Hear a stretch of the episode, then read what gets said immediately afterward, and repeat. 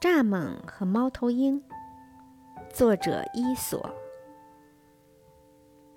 猫头鹰到了晚上才出来吃东西，白天就睡觉。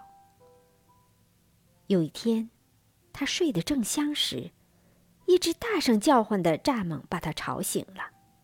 它请求蚱蜢不要再叫了，可蚱蜢根本不理它。猫头鹰想了想，便对蚱蜢说。